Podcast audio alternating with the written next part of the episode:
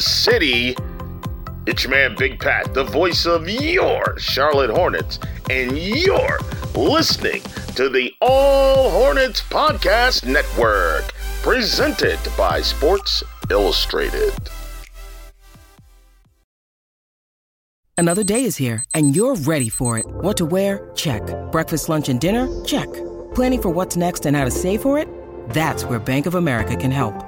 For your financial to-dos, Bank of America has experts ready to help get you closer to your goals. Get started at one of our local financial centers or 24-7 in our mobile banking app. Find a location near you at bankofamerica.com slash talk to us. What would you like the power to do? Mobile banking requires downloading the app and is only available for select devices. Message and data rates may apply. Bank of America and a member FDIC. When you need mealtime inspiration, it's worth shopping Kroger, where you'll find over 30,000 mouthwatering choices that excite your inner foodie. And no matter what tasty choice you make, you'll enjoy our everyday low prices, plus extra ways to save, like digital coupons worth over $600 each week. You can also save up to $1 off per gallon at the pump with fuel points. More savings and more inspiring flavors make shopping Kroger worth it every time. Kroger, fresh for everyone. Fuel restrictions apply. We're back for another episode of the All Hornets Podcast Network. And after a, a week off, substitute in, we have Chase Whitney joining me back here. Um, Chase, how are you doing? I'm doing great. I'm excited to be back. A little bit of a hiatus from podcasting over the what seems like a lengthy summer with no basketball. So it's it's nice to be back on the mic here. Well, apart from Kai Jones's two games for the Bahamas, you've not missed anything. True. was, true. That's literally nothing has happened since the last time that we spoke. I don't think. Uh, yeah, it's been it's been a slow couple of weeks, but um, I mean, how have you been? How have you been filling the time here? How what what sport have you? Is it through sport? Is it through? Have you started knitting? Like, have you picked up any summer hobbies? What what's Chase doing to fill the void of basketball? Uh, so I've actually I've planted a full garden out back of my house. I've gotten some goats. I've become fully self-sustaining in the last couple. No, I'm, I'm, I'm kidding. I haven't done, I haven't done any. I haven't done any of that. I was Um, literally about to be like, "You've got goats."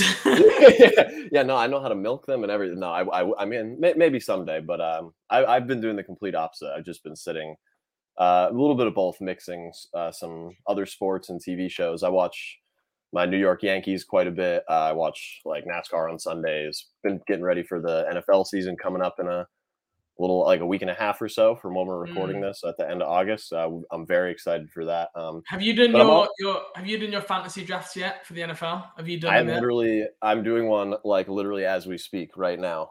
So You're you're multi you're I'm drafting. I would. All right, right on the pod, real quick. Dalvin Cook or Joe Mixon? Oh oh um I I had Joe Mixon last year. I really liked him, so I could Joe Yeah, me too. All right, that's who I'm gonna go with too. Yep. All right. I, he, I feel like he's a lot more. I thought you were gonna be like run past me That was like my, it was my round. second one. I got I got Jonathan Taylor on the first one. It was before we started recording, to be fair. So Now, Chase, full to be to be transparent. You need to rem- realize the audience we have right now. All did right. you have the first pick overall, and did you pick Jonathan Taylor? No, I was the second to last pick in the first round. So I think there's. I And think you it's a picked small league. you were able a to small- pick it's Jonathan Taylor. league. It's a small league. I think there were six people. I got I got him fifth. I think it was like Wow. Ja'Marr Chase, Justin Jefferson. uh, Jonathan couple Taylor is like around. going one or two in like most drafts. Oh no, I'm I'm picking fourth. Never mind. But yeah, so yeah, he did fall But a little still. bit, but yeah. That's still impressive. Um, Yeah. Well, well, good luck with your multitasking. I, I would not be doing that. I'm like, I've got, I've already look. I'm showing the, the podcast right now. I have my sheet of rankings right here for my draft, which I've got this weekend, and I'm traveling down to Oh, see there some, we go. some friends in Essex and in the UK to go do the fantasy draft this weekend. So I would, you could. I, I take this stuff too seriously. I can't I can't be multitasking doing this. But anyway, um, so you've been you've been how are the Yankees doing? Give us a quick give us the thirty seconds on the Yankees. All right. So they up until April, May, June, two weeks of July, one of the best baseball teams I've like literally ever witnessed. Aaron Judge hit his 51st home run on August 30th last night, so he's probably going to break the non-steroid, which uh, you know, not not that that matters to me, but he's probably going to break the non-steroid user uh, single season home run record of 61. Uh, he's got like a month and a half to do that. But uh, as a team right now, they've kind of sucked for like a month and a half. So I'm hoping they can turn that around before the playoffs. But I imagine a lot of people that listen to this podcast are Braves fans, and the Braves are like the team with the that ha- that has been like flipping places for best record, like fourth or fifth best record in the league with the Yankees for the last week or so. So we've got we're a little neck and neck battle here. Not that it matters because it's a different uh, NL and AL, but still. Well, I hope you Yankees can turn it around. I appreciate I, it. I hope the record is broken for that thing that you said. That's I'm, I'm, we're, we're going for it. So we, he, we've exhausted my baseball knowledge already. We, we've been speaking for two minutes, and I, I'm literally already like feeling uncomfortable. So, how, how have you been filling up the the time with the summer? I mean, I know you had a a busy June, July period, but what about the last month or so? You know what? We um, this is going to sound niche, right? But a lot of track and field to translate it. I call it athletics, for for the American definitely, audience, definitely niche because there was the World Athletics Championships, which was in Oregon in the US, which was terribly attended, by the way. Crowds, crowds, USA disappointed in you. I was very disappointed with lack of crowds. Then you had the Commonwealth Games, which is essentially all the countries that the UK used to be part of our empire now come together for like a like a mini Olympics. But so it's like the South Africas, Australias, etc., etc. Um, and then after that was European Championships. So that was like three weeks in a row. There was like major co- competitions. Um, so that was good. I went to the Commonwealth Games and I saw what did I see? I saw uh, boxing, beach volleyball, uh, rhythmic and artistic gymnastics. That was with work actually. That one. Um, okay. I saw I saw other I saw other stuff as well. I'm a banking badminton. We saw we saw hockey, field hockey that is. Um, so I've been to a bunch of live sport, which has been great. Went to cricket, England Test match the other day. Um, yeah, that's. I mean, it's it's been there's been a lot, and then we've had the Premier League started back up. What three three three weeks ago? So I've been watching my my Manchester United team lose four 0 to Brentford, lose to Brighton, and then somehow just beat Liverpool out the blue. Um, it's been a confusing start for for Man United. It's I'm not allowing myself to get excited after two wins because there's still a lot of work to come. But um, yeah, I just I just got to the point. I don't know if you ever got to this team like like I don't even care if they win. I just want to like enjoy watching my my team play. Like I mm-hmm. and for the first two games of the season, I just sat down and I just sat there swearing incessantly at the television about guys just passing it to the other player and them scoring in the box. It was just it just wasn't enjoyable and really tainted my enjoyment at the start of the Premier League season. But if they're picking up, then then that should hopefully be be a little better. So I know probably about as much um, about soccer or football. I apologize um, as you do about baseball. So what? Why? Why are they bad? I thought they were really good. Don't they have Ronaldo? imagine, imagine the Lakers after Kobe tore his Achilles. Uh, That's what Man United is right now. It's like uh, big name, okay.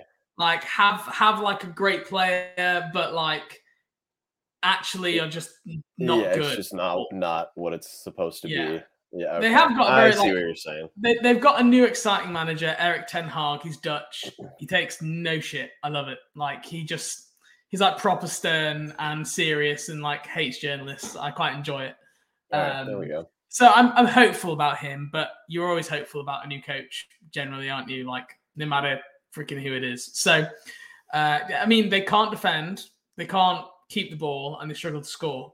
Other than that, they're. Uh, well, yeah, I was gonna say. Other than like 98 percent of uh, playing soccer, yeah. they're they're all right. But yeah, that, I mean, the new coach will whip them into shape. Uh, I'm I'm hoping for you. We'll we'll see, we'll see. um, but we do have uh, a list of things to catch up on. We, we only have two more weeks until training camp starts, and almost what are like a month, five weeks or so until we get to see some actual basketball, which will be great. Um, as much as I've enjoyed watching the Bahamas play uh, FIBA, mm-hmm. I'm I'm very much looking forward to getting some Hornets basketball back. Um, and on the podcast today, we're talking about an exciting, exciting new announcement. Ooh, that'd be interesting. Uh, we're going to talk a little bit about some Montrezl Harrell news, the the part two of the fan survey that I published uh, earlier this week, PJ Washington's contract extension, and looking at the Hornets over under and having a quick discussion about that. So a lot to touch on in the podcast, but we we aren't going. We're not deep diving any of these topics really. We're just we're just touching base on a few things. Um, you know that I I didn't see the reason to deep dive right now because you deep dive and then it's like five weeks like oh well now everything's changed because there's actually been basketball training and games and it's much clearer and that sounds stupid. So we're, we're not deep diving yet but we're touching through some things. But but first as i alluded to we've got an announcement for the all hornets podcast network. And some of you who are aware might have already you might have noticed some ads coming into a podcast recently. Um, but now we are proud to announce that we've joined the Basketball Podcast Network, which is a podcast network. We're the Charlotte Hornets podcast for that network. And they're a great network. They got a, a podcast for every single NFL, every single NHL team. They're growing the basketball side. I think they've got about 20 out of 30 at the moment. Um, and what that means for you is you're going to be getting a shiny new logo very soon, which Chase hasn't even seen yet. Which uh, I, well, I might tease you this live on air at some point, but uh, we're getting a shiny new logo. We uh, will have some ad reads from DraftKings, uh, promo code TBPN. Just uh, you'll you'll hear the advert later, but we'll just get a sneak one in there. We also in September some adverts from Raycon earbuds, which they've sent me a pair, and I can already recommend. Very nice pair of earbuds. Um, and then also we'll just be having some guests on from from other podcasts on the network. We've already had Dave King on, um, he for the Suns to discuss uh, some DeAndre Ayton potential moves back in the offseason. We had a Brett Siegel come on from the Fast Break uh, on an episode of The Stinger. So we're going to be tapping into a bunch of knowledge. Um, so we just want to say a big shout out to the Basketball Podcast Network. It's great to be part of the team. What we're also looking to build into this season is a couple like live streams, uh, maybe some for for trade deadline, for the draft, uh, maybe for kind of particularly big games, play in playoff games, maybe hopefully. Um, so we, have got some other benefits at our disposal on, on our end too, which will make things like live streaming uh, a better experience. So we're really excited to join the podcast network. And um, yeah, you look out for more in the space. But for now, let's move on to Montrezl Harrell. There was an update today from Adrian Wojnarowski that Montrezl Harrell, who had originally had felony charges for marijuana trafficking, had them reduced to a misdemeanor possession in Madison County in Kentucky. Um, essentially, his charge will be expunged from his record after 12 months if Harrell gets in no le- further legal trouble. So, good news for Montrezl Harrell well done to Montrezl Harrell's lawyer for for working out whatever he did.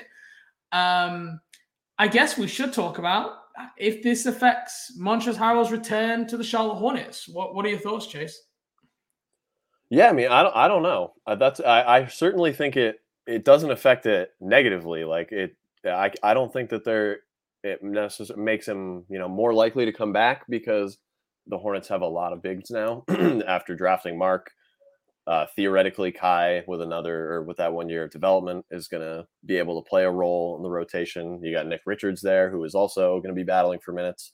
They kept Mason Plumlee, JT Thor, PJ Washington. A, there's a long list of you know six eight to six eleven guys that would love minutes on the Charlotte Hornets. So I don't know if there's necessarily room for him because he's not you know he's not going to demand a minimum contract. It'd probably be something closer to the MLE anyway, but um, I, I, think it, it, it, there is a, at least a sl- slight, slight chance um, that he comes back. I think just because he was a solid player, he's a veteran, would be just increase the amount of depth that they have, which you know it doesn't hurt uh, to have like a lot of guys that you're juggling between for your rotations. So uh, I, I don't know if there's a larger a large chance he comes back, but non-zero, I would say. I, I mean, I think it's pretty unlikely but if he did come back, I'd actually be really disappointed.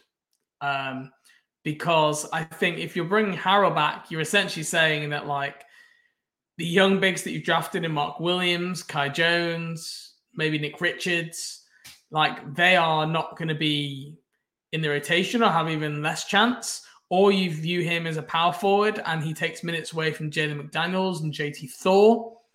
So I'd be I'd be pretty um, disappointed just for for the young guys on the roster if if he were to come back. I, I think that you know his style is very much like it's no doubt that like it shouldn't be forgotten what what Harrell did for the team last year.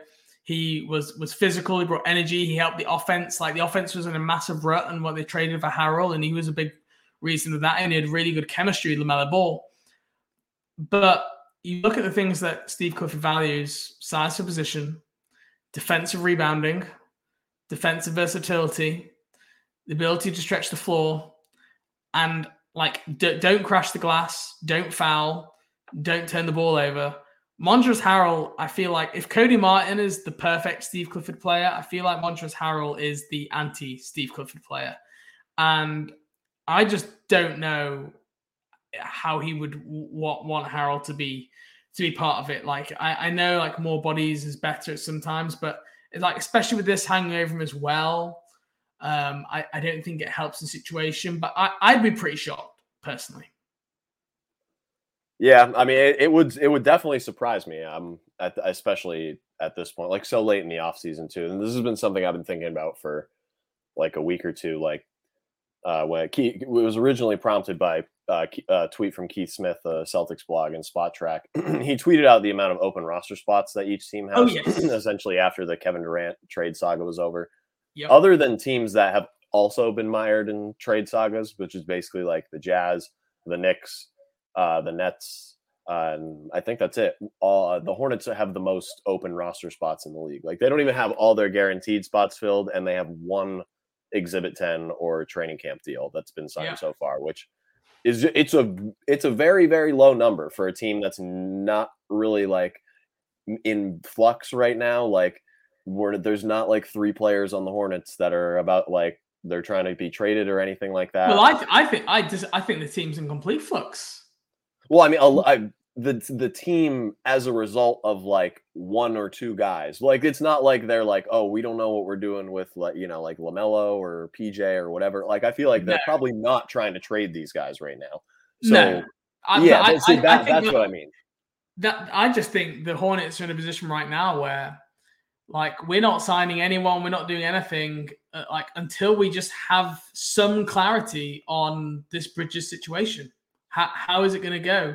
Like, they, they can't even project their salary cap right now. They don't have any idea where the salary cap is going to be because there's so many different variables of how this could play out. If he's on the roster and his qualifying offer is he comes back and signs a new deal. Um, if he's not on the roster at all because he's you know in, in jail and essentially then he would be cleared altogether and then then they could use cap space. So I, I think there's there's so many variables here. Um, I, think that's the reason for the open open roster spots, and it is a shame because again, it's the Hornets are now going to be at the back of the queue for these undrafted guys. I imagine there's a few who they've got waiting, you know, for this September 7th when the next court date is, the preliminary hearing is for Miles Bridges. I'm sure they've got a few guys like maybe Kemba Walker and Isaiah Thomas, although I think Kemba Walker might still not have even been released yet by Detroit. Kind of waiting for for some clarity there and before they before they make a signing. But but yeah, uh, to, to to recap on Harrell, I think both of us are would be very surprised if Harrell were to be back. Um, just with the investment in the front court this summer with the new coaching staff. Um, but I, I guess if if if look if Miles were to be gone off this roster, uh, maybe there's a world where they think, oh well, we could play Harrell at power forward. But like, I don't like him at power forward with with anyone other than like maybe PJ because at least PJ then can. I mean, who would even be the power forward? I, I Right, don't I, was going to say, and then at that rate, is is he even the power forward? Yeah. like, Um, so, but I still just, I personally, I, especially with because I don't think the Hornets are going to be a like a good playoff team this year. I, I don't quite know what they're going to be pushing for. I'd just rather see what we've got in the in the younger players and and give them the opportunity than than play Harrell on a one year, Yeah. eight million dollar contract or something, um, which he's probably going to be looking for. So, okay, that's that's Montrezl Harrell. Let's move on to our fan survey part two, which I posted over on siallhornets.com. And for those of you listening to the episode um, with Eric, we talked about part one, some of the kind of things that surprised us. We're just going to touch, kind of, going to take one one question and one vote each, and we're going to talk about what surprises in part two, which you can go find on All Hornets SI. Um, so, so Chase, I will defer to you. I'll let you go first. What do, what do you want to talk about? What jumped out to you when you were looking at, at these results? All right. So, uh, and credit to you for conducting this survey as well. So, there's a lot of uh, very informative answers here from uh, the Hornets fans and the population that the all these questions uh, were posed to. But the one that stood out the most to me, I think, was who was everyone's least favorite former Bobcat slash Hornet. Uh, and the group was Nick Batum, Frank Kaminsky, Dwight Howard, Adam Morrison, Lance Stephenson, Byron Mullens, and Tyrus Thomas.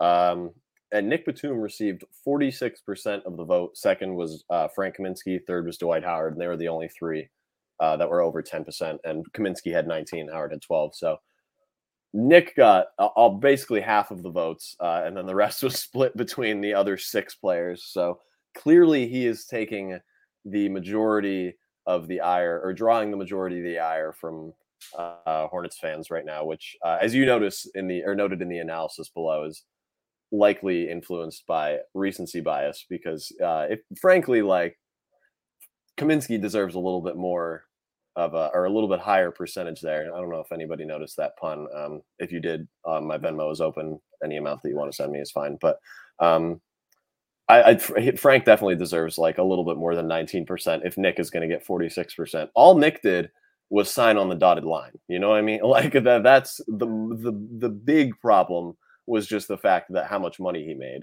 Um, there are other players on this list just kind of weren't like even taking up like large amounts of the cap space and also were not good uh, and were, were you know or drafted highly or were just you know not good in the locker room like right off the bat or you know all, all sorts of things that are probably worse than just like taking up a lot of cap space.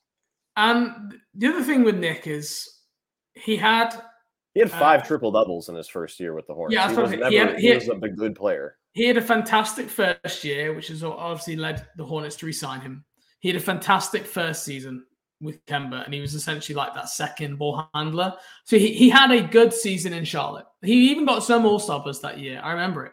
Um, he had a good first year in Charlotte. He got injured okay. Um, in I think the year after maybe signing the big contract, he got quite a severe injury, essentially out for the entire season.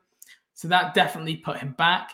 He then also kind of got benched essentially under when Borrego came to town, and he wanted to play more of the younger guys. Um, and the other reason I think he got voted is because the Hornets are still suffering from him now, which isn't his yeah. fault that like Michael Jordan and Mitch Kupchak decided to stretch him to sign Gordon Hayward. But I think fans of you know, it, it's the most recent one of these guys who who's failed. But then also, it's still having that negative impact now. So I think that's why, like you say, Batum was was selected. I mean, for the, for these other guys, I agree with you. Frank Kaminsky was just like, I, I just thought he was going to be a disaster from day one, and unfortunately, I was proved right.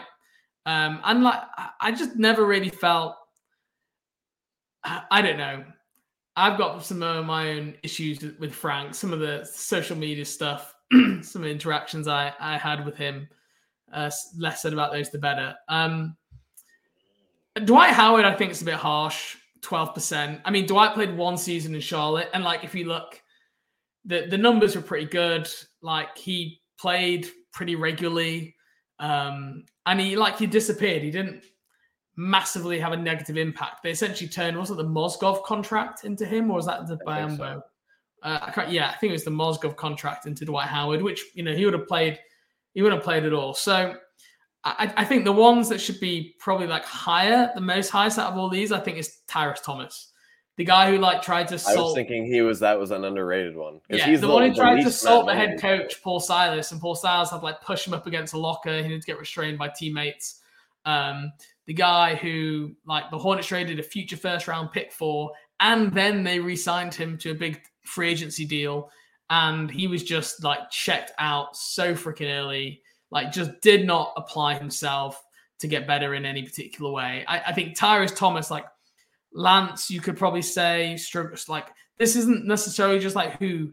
If someone struggles, you don't always like dislike someone. Like players can struggle all the time, and they can still be likable. Frank Kaminsky and Tyrus Thomas were just unlike. I, I don't know who anyone who's like after they were gone, being like, I, you know, I always liked Tyrus. I, felt Frank, I, I, I think he would have worked out in Charlotte. Um, and, and, then with Frank, you also got the opportunity cost, right? Four first round picks from Boston that they offered so that they could take Justice Winslow. And that is also tied to Frank, which isn't his fault. But uh, I mean, still, you you just look at what you got instead of those first round picks and you think how brighter the future could have been if, if they'd made that move. Okay, moving on. I'm going to pick another question, which was who is your next favorite player essentially after LaMelo Ball? Which before the summer, I'm pretty sure would have been Miles Bridges overwhelmingly. Would you agree with that? Yes. Yeah, definitely. I would. Yeah. yeah. If you I, had I think style the play, same question, he probably would have gotten over 50% of the vote. I agree. I, I think he would have absolutely smashed it. So it's why I wanted to ask the question because I was kind of like, who's the next guy who fans gravitate to now? And I was kind of surprised that Terry Rozier, 41%. I guess it kind of makes sense just for like he scores a lot of points and he's been on the roster a somewhat good amount of time. So he, he is like a logical answer. Um, but but I'm, I'm surprised that PJ Washington wasn't maybe higher. He was down at 18%. Um, you know, a guy that the Hornets drafted and has developed and has kind of taken some steps each year and, and done whatever the, the team asked. I know he's been madding, madding, ah, I can't say that maddeningly inconsistent. I'm missing a, a, a Mad, maddeningly. That's the Yankees yes, fan. I'm missing some letters. Mattingly. That's, that's why. oh, maddeningly. Is that right? Okay, I'm just going with that. Um, it's but, been like a like two weeks since we you've we've done like or a week. I know you can. Podcast, I mean, so. the people haven't even heard the other edits out in the podcast before this point, there but we are leaving this all in. So, all right. Um, yeah. So, uh, did were you shocked Rozier was first? Did, did you think PJ would be any closer to him? I did think PJ would be closer, but I I figured Terry would at least run away with it in in some way. But you know, forty one to eighteen is, I mean, fairly similar to the split between uh, Nick yeah. and Frank Kaminsky, but I, I, I figured it'd be a little closer than that How, as well. let's fast forward to the end of the season. Who do you think will be the answer to this question at the end of the season? If you had to bet money on one player, would it would it be still for Terry to be the guy? If I had, yeah, I think so. Because even if he doesn't play quite as well, I think a lot of people will still you know appreciate like the veteran spark that he has and like the leadership presence that you know i mean he's basically like the only guy doing that now because i mean I'm outside of lamelo um you know the best players on this team are all i theoretically the best players on this team are, are all pretty young um or just not in a position to be like all right guys like follow my lead. Like i'll i'll carry you out of this you know fourth quarter hole or bad stretch that we're going through or something in the way that that Terry is. So I, I could see it going down. Um, if like I, maybe Mark Williams like ends up starting and is really good and he rockets his way up this list, but I, I would be very surprised if it's not still Terry at the end of the year, especially given the percentage split that there's we're at now. I think the other thing Terry has is like a bit of an alpha personality, doesn't he? Exactly. Like he's very much like a leader of the team. Exactly. He speaks to the media a lot. He, he he speaks with authority, and like you hear guys like Mark Williams speak, and he, he just like he's a rookie, like but but he's not got to the stage I think where he's comfortable enough to necessarily be completely relaxed with maybe the the fans and the media, and that that will come, but but right now, I, I don't think fans get to see maybe or like the the great side of the personality that that Mark has. But hopefully that'll come out in the season and we get to see that as he gains gets more comfortable. Um, okay. Um, yeah, it was really interesting doing the fan survey. It's something I'm going to try and bring bring back to do on an annual basis because I think it's it's, a, it's a, an interesting exercise to kind of post some some questions out there, especially in August when it's quiet. Um, all right, let's take a break here. We are going to hear from our friends at DraftKings, and then we're going to come back after the break and talk about a possible PJ Washington rookie extension. So we'll catch you after the break. College football is back. It's time to enjoy the tradition and the fun from the great offers at DraftKings Sportsbook. Use promo code TBPN and new customers can bet just $5 on any team and get $200 in free bets instantly. If that's not enough action, you can place the same game parlay for a shot at an even bigger prize. For example, you can bet UNC to beat App State, but maybe you think it'll be a low scoring game, so you want to look at under three touchdowns. You can go ahead and do that. The possibilities are endless. DraftKings is a safe, secure, and reliable. Best of all, you can deposit and withdraw your cash whenever you want. Download the DraftKings Sportsbook app now using promo code TBPN. Bet $5 and get over $200 in free bets instantly. That's code TBPN, only at DraftKings Sportsbook. You must be 21 plus in most eligible states, but age varies by jurisdiction. Eligibility restrictions apply. See DraftKings.com slash sportsbook for terms and resources. Gambling problem? Call 1 800 Gambler. In Tennessee, call or text Tennessee Redline at 1 800 889 9789. In New York, text HOPENY 467 369. One per new customer. Minimum £5 deposit and wager. $200 issued as eight $25 free bets. Okay, now we're back. PJ Washington is eligible for a rookie extension. We just saw RJ Barrett get what was it, 30 a year with the Knicks, which is yep. which is which is interesting, um, considering that you would have thought he would have been one of the the prime targets in the negotiations with the Utah Jazz for Donovan Mitchell, which which we weren't going to. We, we've we've done Mitchell pods before. We've talked about that, but I, it does kind of I think remind us all that actually that they can sign rookie extensions from now. Like the, the deadline, yeah, is in October, but they can do it from essentially this offseason, the start of the new calendar year. So we've got pretty much like five to six weeks, and we're going to know if PJ Washington is going to be a, a, restricted free agent or if he's going to be back in the, the Hornets long term. Uh, what are your what are your feelings of this, Chase? How do, how do you think this is going to play out? And I, I know some of it will depend on training camp and maybe preseason games and what they see from the team, but but what's your gut at, at this moment in terms like do, do you think first question I guess do you think they will come to an agreement before the regular season? I would be very very surprised if they come to a contract extension agreement before the regular season starts. I feel pretty I mean, not that I'm happy about it, but I feel pretty strongly that he is going to kind of be in the same situation as Miles. Like, if they offer him an extension, it will be something that you know he probably doesn't want to take and then it'll just play out into free agency because i don't think that this front office is one to like necessarily bet against themselves with players that are hitting restricted free agency because it's not like someone like like Terry Rozier who when they extended him like he he's to he would have been hitting unrestricted free agency so there's no you know you have no team control over it but if PJ Washington no matter what offer he gets even if it's better than the one you gave him, you can you still have the right to match it, which is what the same thing that they were going to do with the other power forward that they had on the roster that was going to, to restricted free agency this year. But yeah, I, would be pretty surprised if PJ doesn't have like the exact same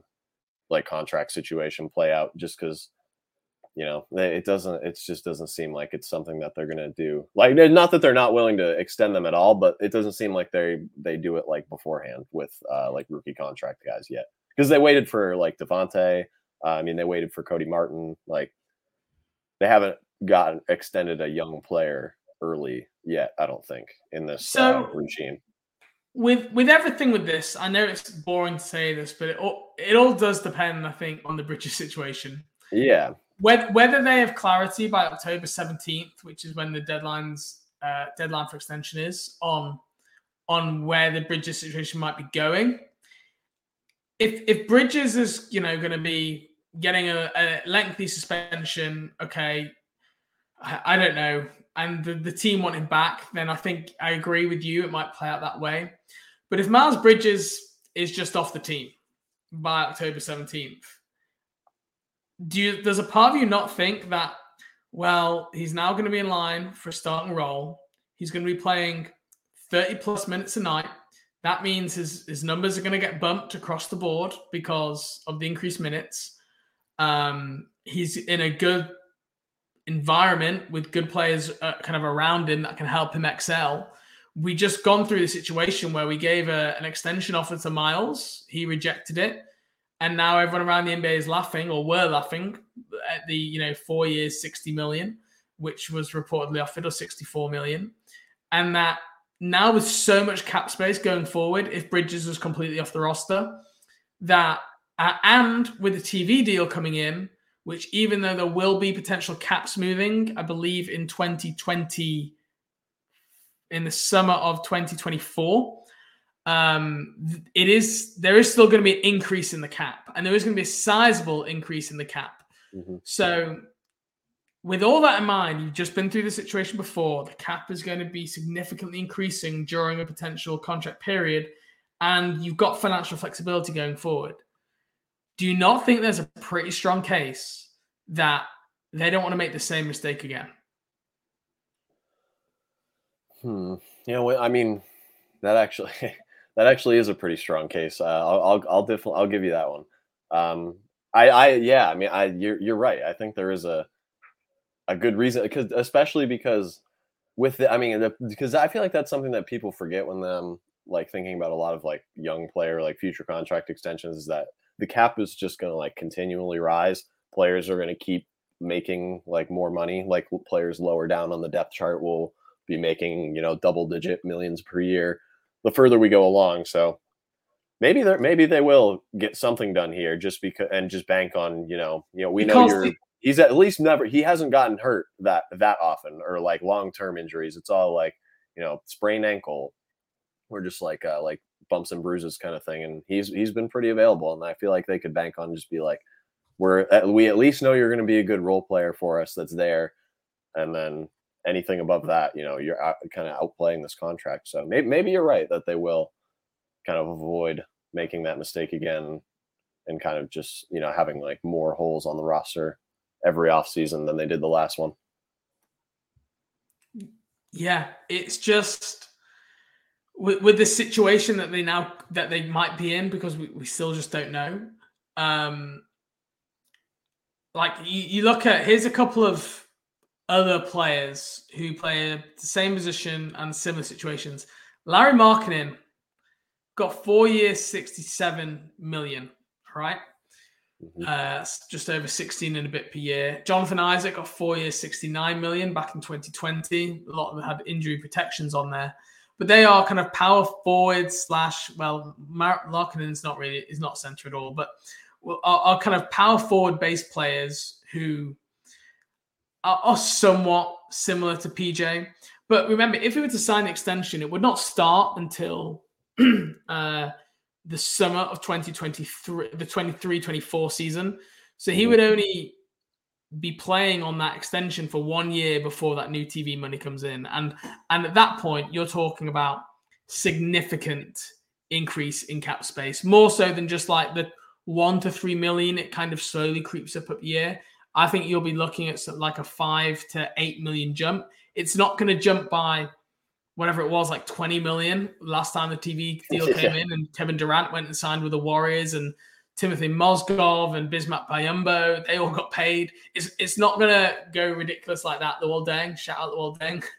um, mm-hmm. But he's still it, getting paid is, by the Lakers, I think. Yeah, it, it is still going to make uh, quite a difference. Um, I, uh, where where would you if if you're PJ, what sort of money are you happy with?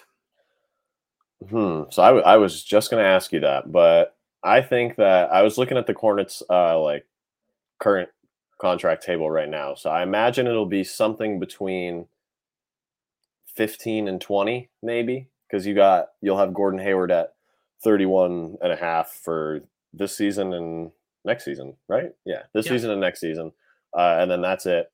Uh, Terry is at the 23 approximately. He's got 74 million uh, for the next three years. Lamelo is on his rookie deal, but is obviously going to be making a max as soon as that is a possibility for him. So I'd imagine that he is probably like the fourth guy, third or fourth guy in line in terms of uh, like their yearly value on their contract. Because unless they have no plans to put a good team around Lamelo. They're going to replace that Gordon Hayward contract slot with someone else. Um, hopefully, somebody that is like a young running mate for Lamelo. But I obviously we'll see in two summers from now. But I'd imagine he's probably like the fourth guy or fourth highest paid guy on the team. So something between 50 and 20 or 15 and 20 million dollars. And I would be perfectly fine with that. Especially like actually if the if the cap raises maybe like 17 to 22 instead of 15 to 20. But because I mean guys that are six foot seven defend mul- or both front court positions and re- with can at least reliably switch on to guards uh, in a pinch, not somebody that's like a one through five positional defender, but they can, he can hold up in a lot of different situations that certain like you know four or five men can't hold up. Uh, he's basically a career like 38% three point shooter on four attempts per game. And on offense, he's also like a very underrated passer as well. So, guys that with those skill sets fit in every single team and typically get paid pretty well because he's six seven and can really really shoot. So that is a valued skill set in today's NBA. So I, I, would be fine with you know what might seem like a lot of money for like the probably the fourth or fifth best player on your team um, if you're like a, a, finals contender or the playoff run contender. But he, he's really good and he has a very valuable skill set too. And it's like Duncan Robinson made ninety five million dollars and he like can't even play defense in certain playoff situations. You would never have that problem with PJ. Granted, he's not as good of a movement shooter, but you know, he gives you a little bit more on on both ends. So he's going to be paid well for his services, regardless of it's the Hornets or not. I think if I'm the agent, I'm asking for 20 per year straight, like from the. That's what yeah, I'm asking for. Definitely, that would be me too. You, you need to meet us at 20 per year. Um, to kind of put that, like say, into into context a little bit. Jerami Grant is on like 20 per year.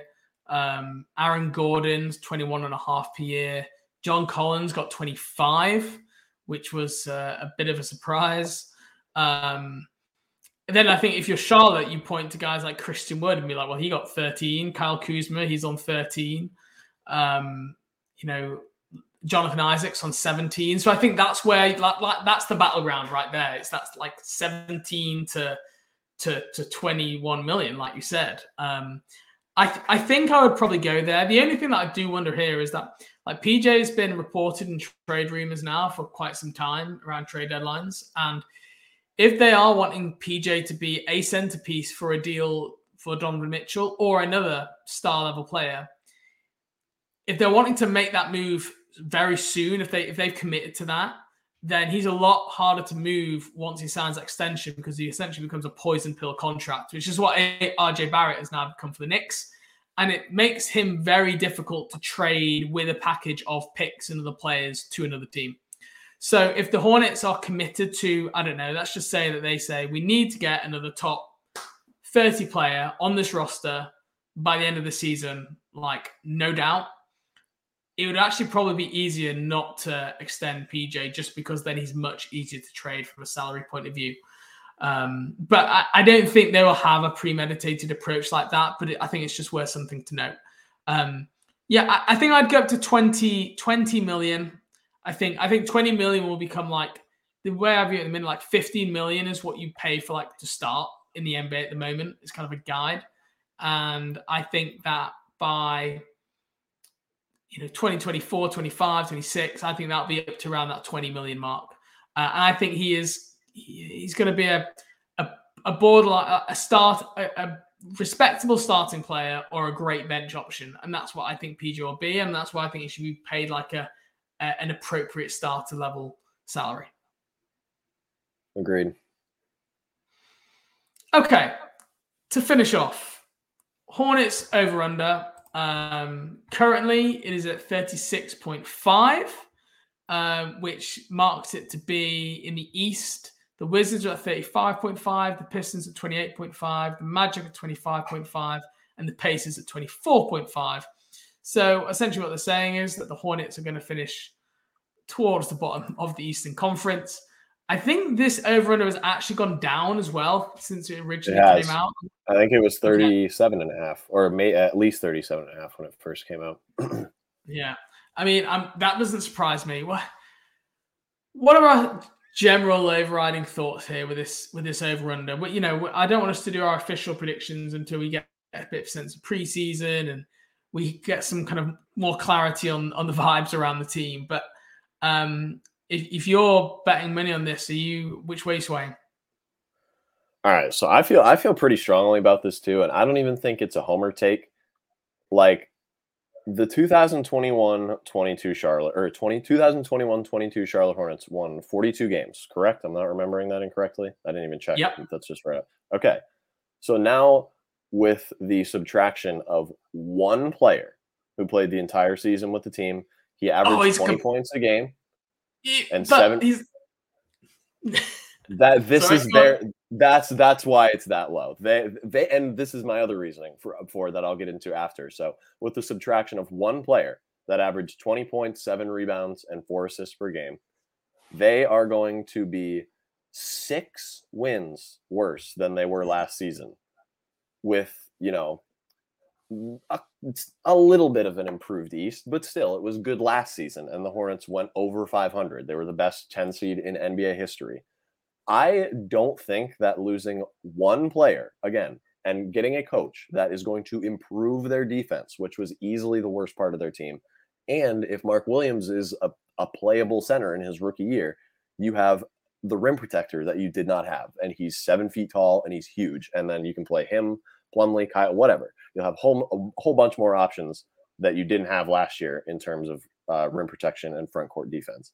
There is no way that they're going to win 36 games or wow. fewer if with just one player that went off this team. You cannot convince me that one player is worth six wins. And that is the reason that they're going to be like, go from like what would be uh, like a 10 seed to probably like 12 or 13 at the absolute best. There's just no way. And the reason that I, th- and I am, I feel very strongly that it's this low because the people that set these odds either know or feel very strongly that that player will not be on the team this year or for the high majority of the season at least. Because there's no other reason to put it that low. What if they if there was a belief or they were at least being like we don't know yet. Uh, we're going to assume that he's there until someone says that he's not.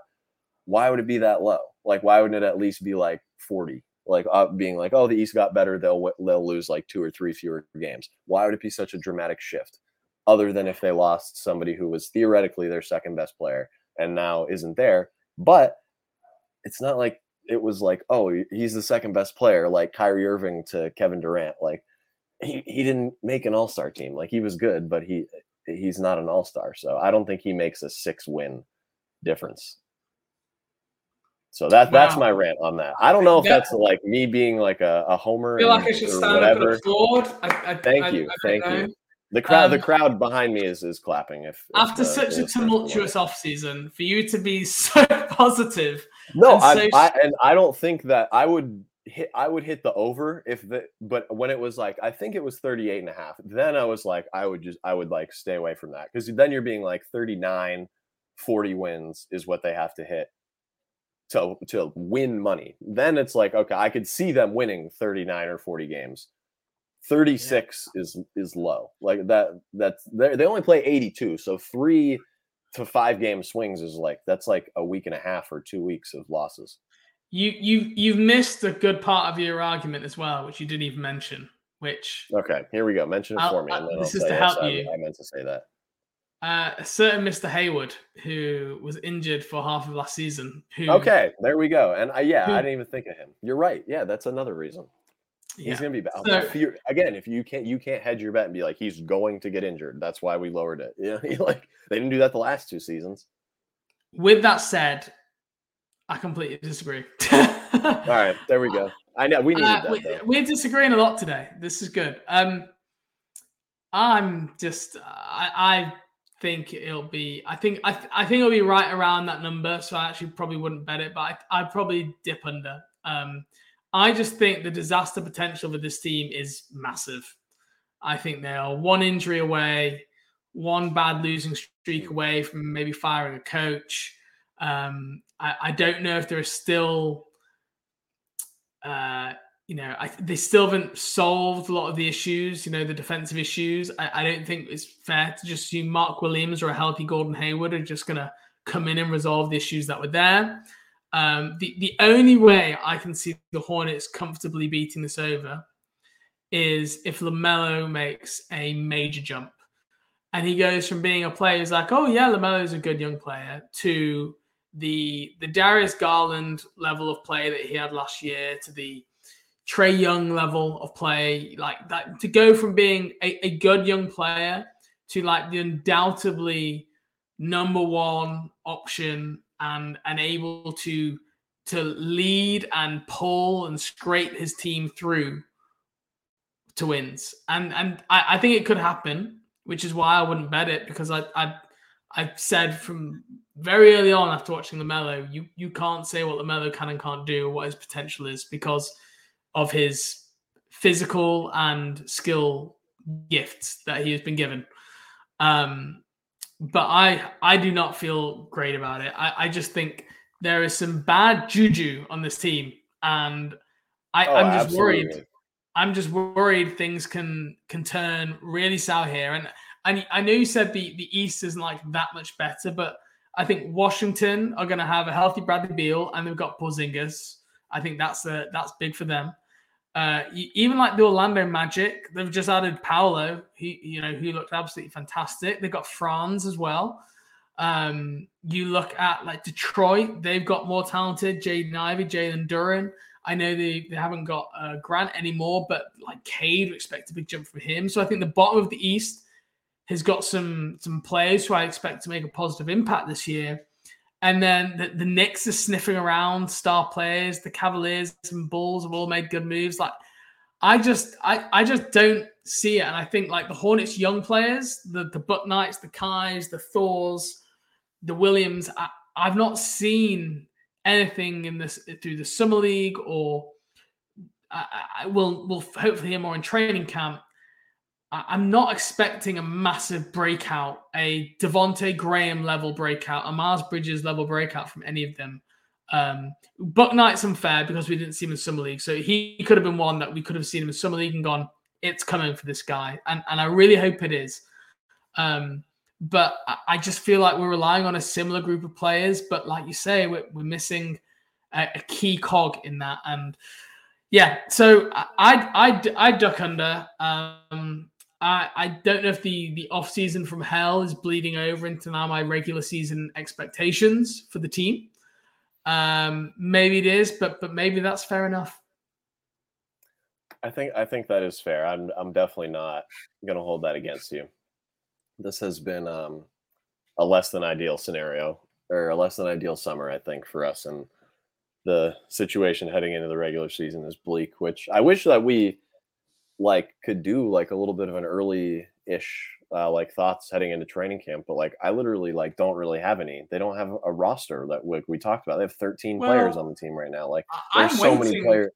Yeah, I'm waiting like, to do a video series of like key position battles for training camp, but Miles Bridges affects so like every position because of the like the knock on effect. Because if he is or is not on the roster, it like well then like Cody Martin and then JT Thor and Jalen McDaniels and PJ.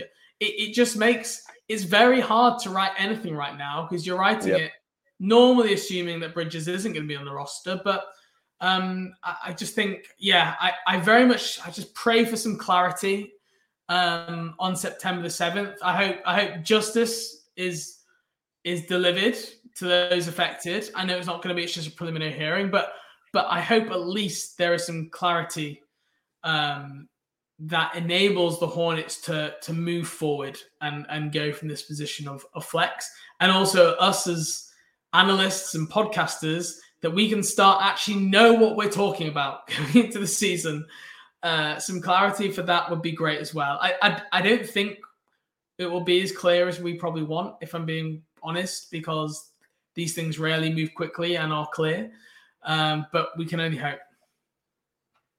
Yeah, and my I'm really just kind of at this point. Uh, this is how how low my expectations are are at this point. I'm just waiting for like the the like training camp guys, like guys that are going to get cut and go to Greensboro at the Exhibit 10, like the second two way contract because Arnold Kulboka is playing in Europe and Scottie Lewis has a broken leg right now. Um, and then you know it, it, there's just so much like end of roster stuff to be done too on top of finding out you know whether or not a player that is and was important to your team is even allowed to be like a member of society anymore so they're there's just a lot that's going to go The- on. the- and I feel this is- between now and training camp. I think. Yeah, this wasn't on the agenda, but Scott Lewis is actually an interesting case because, like, for him to receive medical treatment and to be in the Hornets training room and everything, Yeah, they I definitely want to keep has- him around. He has to be on an NBA contract, right, of some sort, and he's currently Yes. a free agent.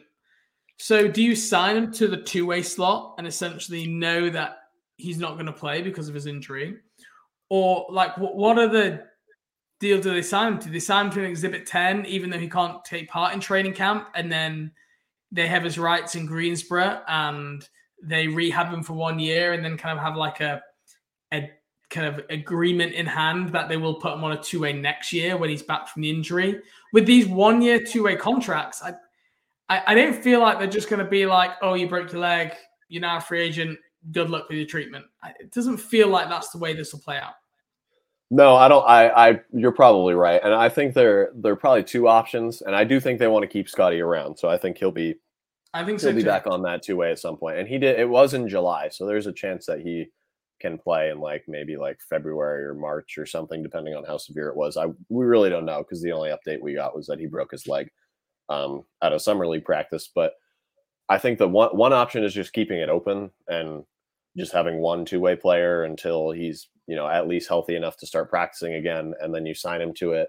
Uh, he comes in and is rehabbing in your building and whatnot. And the other one would be to just sign a, another player to the open two way spot um, with like the caveat that like when Scottie Lewis is healthy, we will waive you. You can either like seek other opportunities uh, with the two way contract in the NBA or join you know the Greensboro Swarm or something But like what that. What does Scottie do in that situation in the interim when he is not signed? I would he would probably just rehab, you know, with his agent or pe- trainer, people that he does all that kind of stuff with. I, uh, I that- have to that think he the ha- he team wouldn't to- want him to do that. The, Yeah, the medical yeah. staff would surely want. I know it's not up to the medical Yeah. staff, but it'd be like doing uh, like whatever a fifth of your recovery and then going away and then coming back. Like if, if you're wanting to see the player again at the end of the injury, you want to be involved in the player recovering so you can track and monitor it every step of the way and give the right advice and and and kind of measure how it's healing. So I, I think it'll be fascinating to see how that plays out. Um, yeah, I think I think it'll be Yeah. interesting to see, and I just hope it doesn't play out in a way that that means Scottie loses out on a two way another year of two way contracts and financials. I, I hope they're able to find a solution that that works and is happy for all pies. Okay. Um, that will do it for us. Um, the next episode we'll be recording is September with training camp fast approaching. Um, so we will look forward to speaking again soon. And keep uh, on the Horn- All Hornets podcast feed. If you haven't already, can you give us a five star review on Apple Podcast? That'd be great. Helps others find our podcast. There's a lot of good Hornets podcasters out there.